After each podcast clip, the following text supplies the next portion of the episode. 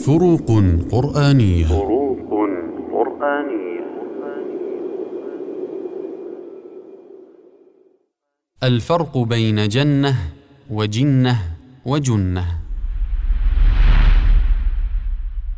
الجنة بفتح الجيم هي البستان أو الحديقة ذات الأشجار الكثيفة التي تستر ما بداخلها، كما في قوله تعالى: ودخل جنته وهو ظالم لنفسه، أي دخل بستانه. وتطلق الجنة على دار جزاء المتقين ومأواهم في الآخرة، كما في قوله تعالى: تلك الجنة التي نورث من عبادنا من كان تقيا.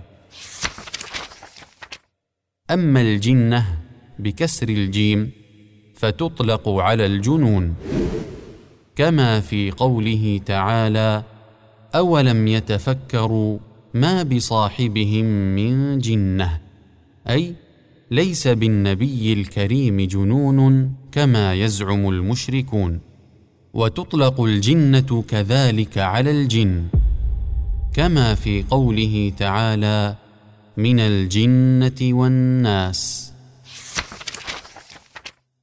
أما الجنة بضم الجيم فهي الوقاية، كما في قوله تعالى: اتخذوا أيمانهم جنة فصدوا عن سبيل الله فلهم عذاب مهين، أي اتخذوا أيمانهم وقاية لأنفسهم من القتل ولأموالهم من الغنيمة.